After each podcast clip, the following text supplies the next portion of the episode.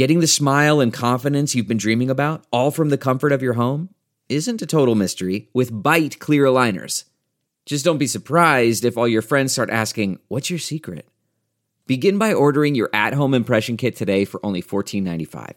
Byte clear aligners are doctor directed and delivered to your door. Treatment costs thousands less than braces, plus, they offer flexible financing, accept eligible insurance, and you can pay with your HSA FSA.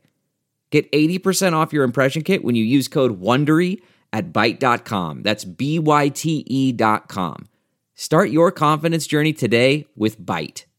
Welcome to the club that your day want to join. We're the voice of rare disease, and this jingle doesn't rhyme. NordPod, NordPod,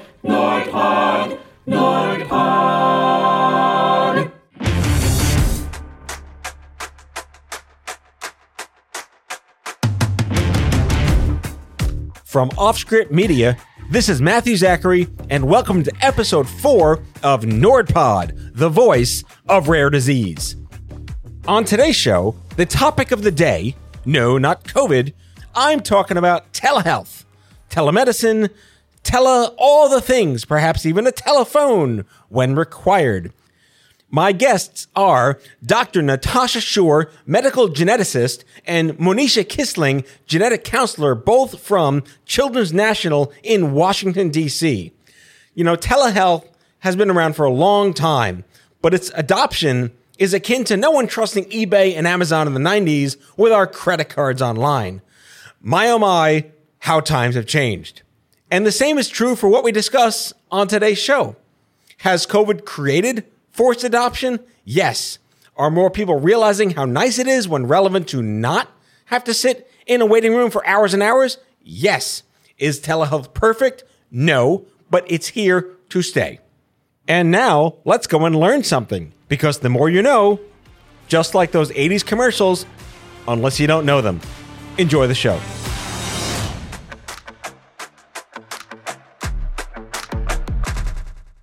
Here at NordPod, we want to talk more about telehealth because that is the buzzword of the day and society's been kind of forced into it. And yet it has been a thing for a very long time.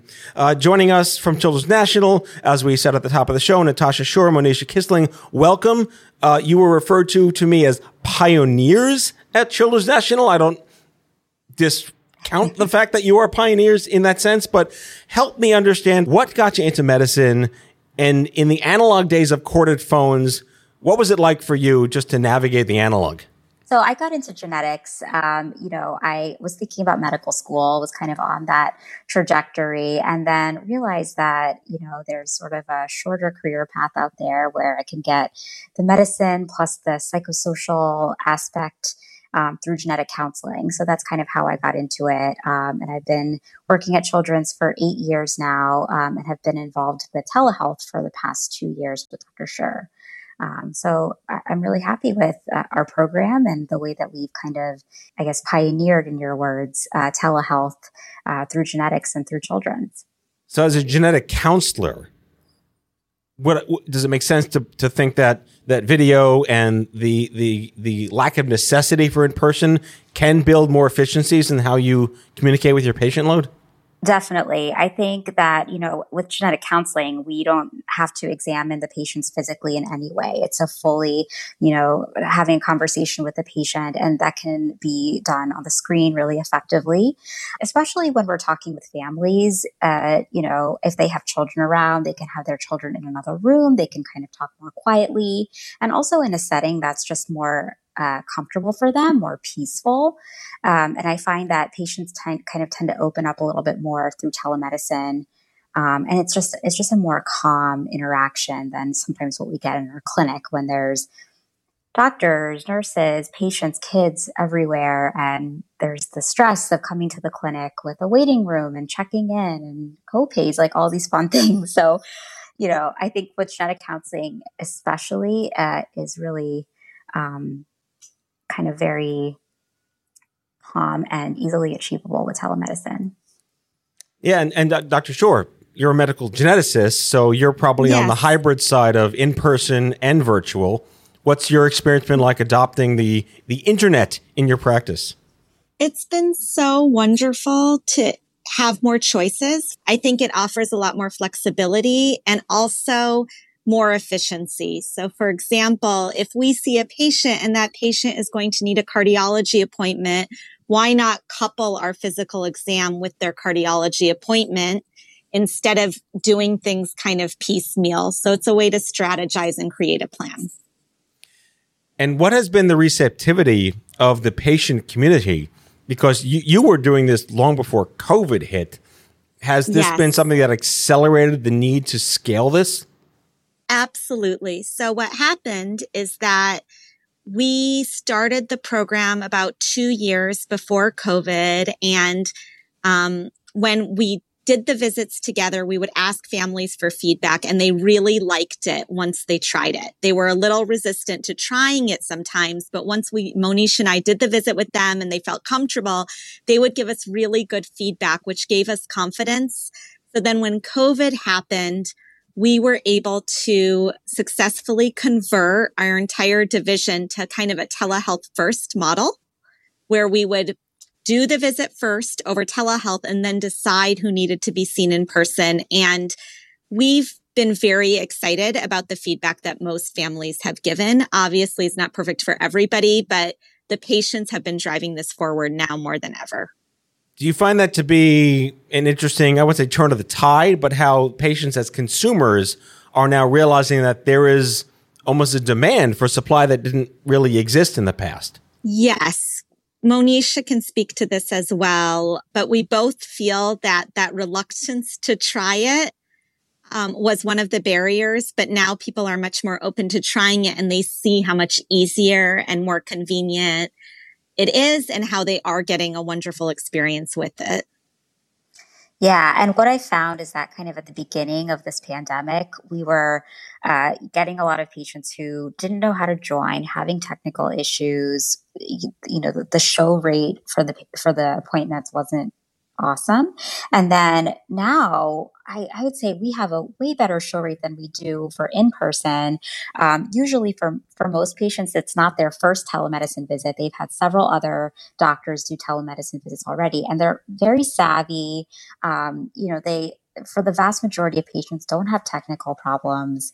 Um, so I think uh, like our, our population has gotten used to this and this is just becoming sort of a way of life now which is amazing how have you been able to accommodate for economically disadvantaged families who may have higher comorbidities in their kids that don't have the tech savvy and don't have smartphones and, and can't do this? And yet, there's probably a real need to not have them put everything together, schlep things in the minivan, and get to the hospital. Yeah, that's definitely really tough. Um, for those patients, we try to work with their primary care providers as much as we can. We are actually trying to eventually pilot a program where we can do telehealth in the patient's pediatrician's offices, where we can work directly with the pediatrician. They can do the exam and then do the telehealth visit with kind of like a telemedicine cart type of thing and get everything done there you know, we really rely on their on their primary care providers to um, make sure that they're getting all the subspecialty care that they need. It's also been really helpful to work with our interpreter department. And so we've been able to provide via Zoom translators and they'll even call the families and walk, walk the families through how to get on the visit with us. So a lot of times if families speak a different language, we'll actually call them at the time of the visit if they're not on and work to help get them on. And usually with just a little bit of extra assistance in their language, we are able to successfully get them onto the visit using their smartphones. And most of the patients do have a phone. Yeah, I, I love the idea that you have to become sometimes like tech support for people that yes. don't know how to do this. But I did want to ask you, um, can you give me I, a question for both of you?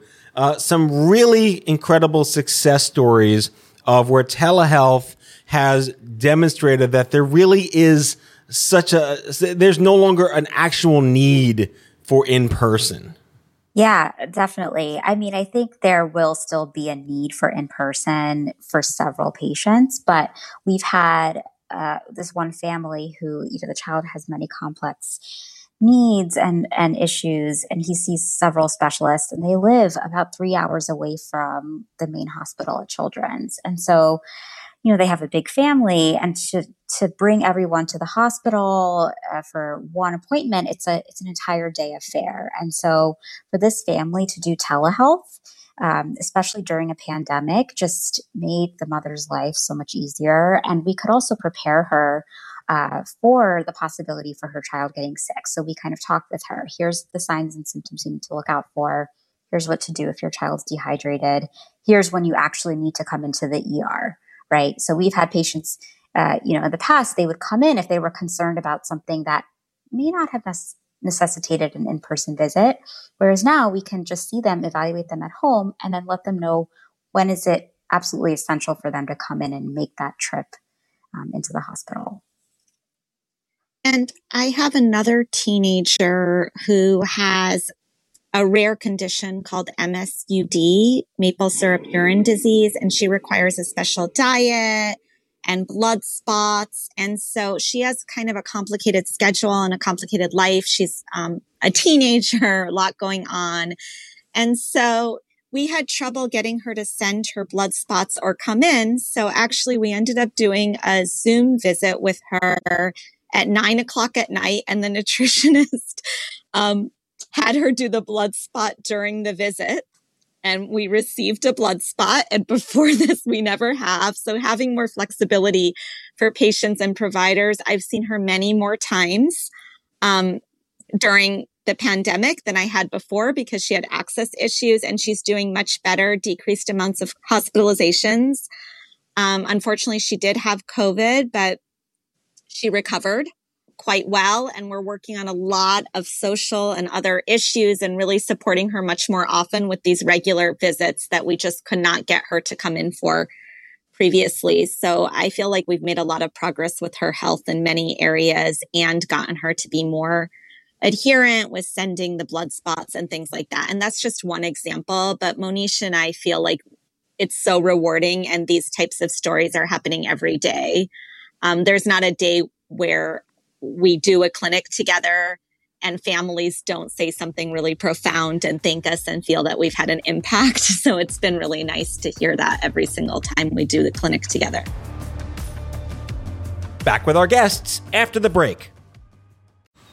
Man, that sunset is gorgeous. Grill, patio, sunset. Hard to get better than that. Unless you're browsing Carvana's inventory while you soak it all in. Oh, burger time. So sit back, get comfortable. Carvana's got thousands of cars under $20,000 just waiting for you. I could stay here forever. Carvana, where car buying meets comfort, meets convenience. Download the app or visit Carvana.com today. Delve into the shadows of the mind with Sleeping Dogs, a gripping murder mystery starring Academy Award winner Russell Crowe. Now available on digital. Crowe portrays an ex homicide detective unraveling a brutal murder he can't recall. Uncovering secrets from his past, he learns a chilling truth. It's best to let sleeping dogs lie. Visit sleepingdogsmovie.com slash Wondery to watch Sleeping Dogs, now on digital. That's sleepingdogsmovie.com slash Wondery.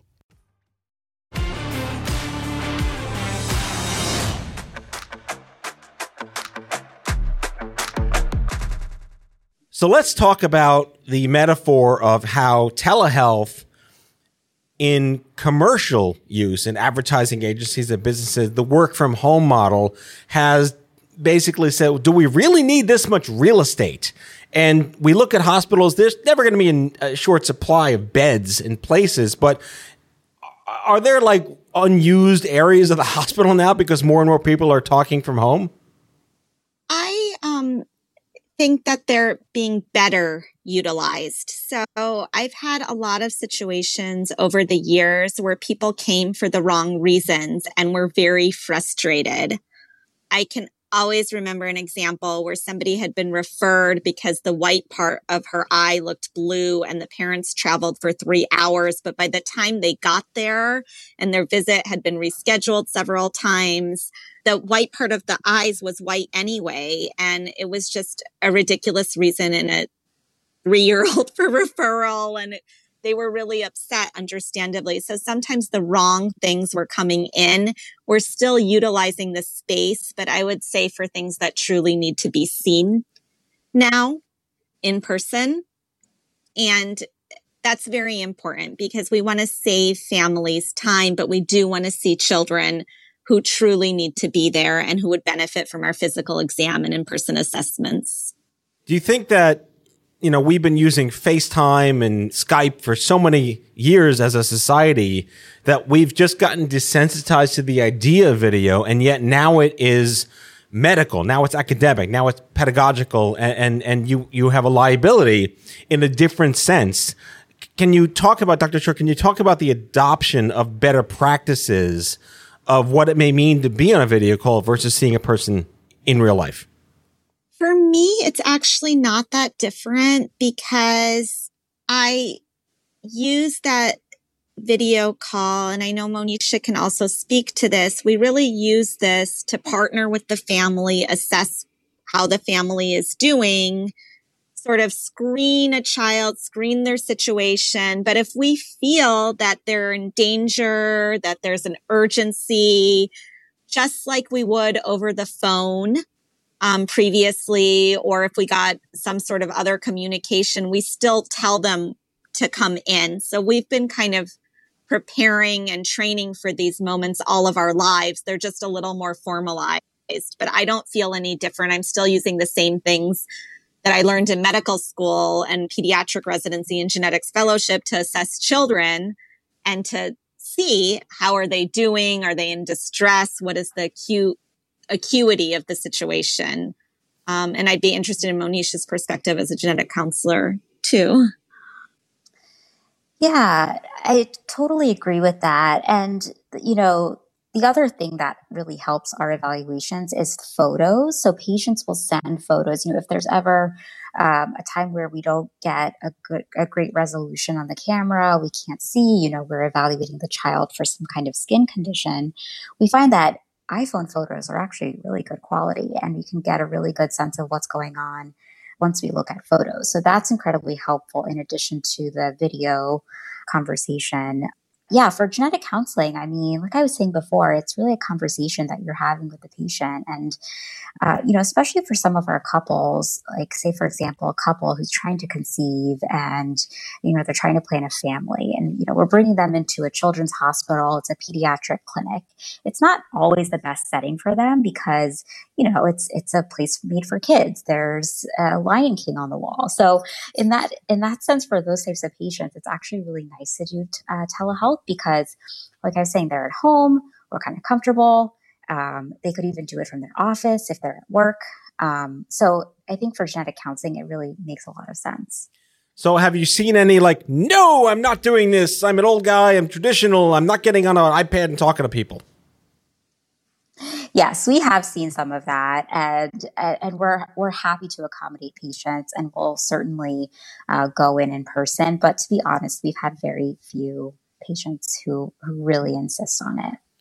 Yeah, the reason I ask is because it is now becoming so adopted and widespread, not to mention the fact that I would imagine if you could comment on is there evidence to support that it, it can be as equally effective clinically, outcome wise, as in person? Yeah, that we want to look at more because it's still so early.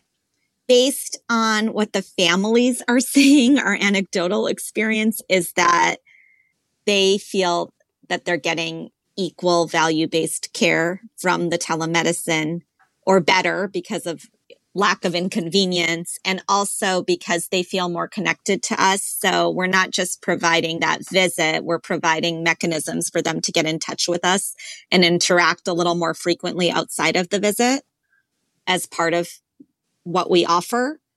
So anecdotally, yes, but we would love to study it more and see where can we improve? How can we couple this with in-person medicine to really optimize each person's experience? How can we better tailor this? I think these are really exciting questions and we do need to answer those more formally. So this connects to the EMR, correct? It's just as mm-hmm. integrated mm-hmm. as if they were there in person. Yes. Are there any advances in that? Has, has telehealth evolved from a technical perspective to be more integrated with EMR? Do, are there things that have been missed? Is there something telehealth can't do with the EMR that it can do in person? So we're really excited because there are these new mobile carts that are going to have um, stethoscopes, otoscopes, ophthalmoscopes that we haven't yet tried because right now um, not everybody, but a lot of us are using mainly just the video camera and assessing the child's face, um, hands, feet, skin, features, kind of how they're acting. But um, they're going to be able to maybe go to their pediatric clinics and then hop on and see a specialist and a nursing assistant or somebody would be able to, um, you know, get the ears, eyes, heart, um, put the stethoscope on and we would be able to get all of that information as well. Um, so that's kind of the next step of what we're looking at. So instead of having to, you know, go to the pediatrician and then go to five specialty appointments, they might be able to record all that information for all their specialists to see. I just envision those sci-fi movies where you go in the cryopods for 30 years and somehow you're still alive later. Yes, I let's get yes. that adopted. Ridley Scott, where are you? Let's make this happen. Yeah, exactly. yeah. Uh, so just wrapping up, like you're you're you have clearly very articulately mapped out the value of this and the growth that it's had. Um, any final comments on, uh, you know, Children's National? You guys have been ahead of the curve. I've done a lot of work with you guys, advocacy wise, on the on the oncology side for years. Uh, you have an interesting pulse on the way that society is accepting and adopting this. And you're in DC, which is like a mega hub of tons of people that yes. always have a desire to be a little more progressive and, and easily adaptable, per se. Mm-hmm. It, it sounds all rosy and peachy, but do you have any reservations or where do you see any potential friction over the next couple of years? I think that, yeah, like you were saying, the fact that we're in DC and we have such a diverse patient population, a wide range of patients with different socioeconomic status. Uh, that that also, you know, helps us get, like you said, a pulse of how people respond to this. Um, and how this would work in other cities, in rural populations, in urban dense populations. My concern is for sure kind of creating a divide uh, between patients who have access to technology have high speed internet um, and those who don't have it. It's a little bit tougher for them. So those are barriers that we're continuously aware of and, and trying to address and working with community providers to make sure that everyone has access to care. Dr Shur, final thoughts? I agree completely with Monisha. Um, Children's National, our goal is to really help kids to remain nonprofit, um, to act in their best interests. And we just want to make sure that we continue to do this in the spirit of helping kids and families get the best care. Um, we're going to be competing with a lot of direct to consumer marketing and other platforms, but we really want to keep this as a means to improving the quality of care for every child and not have it get too commercialized, if that makes sense. It does. It absolutely does. Telehealth, here to stay. Get used to it, kids. Dr. Natasha Shur, medical geneticist, Monisha Kisling, genetic counselor at Children's National. Thank you so much for coming on NordPod and sharing your wisdom. You know, they said you're pioneers. I agree, you're pioneers. You take care of yourselves and stay safe. Thank, Thank you, you, so, so much. much.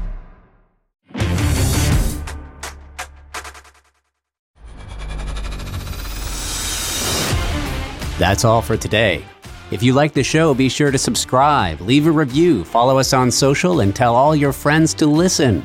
NordPod is a product of the National Organization for Rare Disorders and Offscript Media. Our executive producers are Matthew Zachary and Leslie Nordstrom. Andrew McDowell is our senior producer. Karen Lee is our production manager.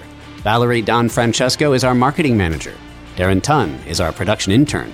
It is recorded, mixed, and edited by Matthew Zachary and the post production team at Offscript Media.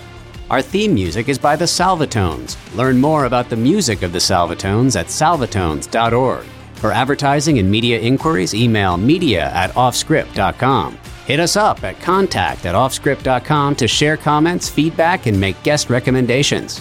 For more information, visit nordpod.org.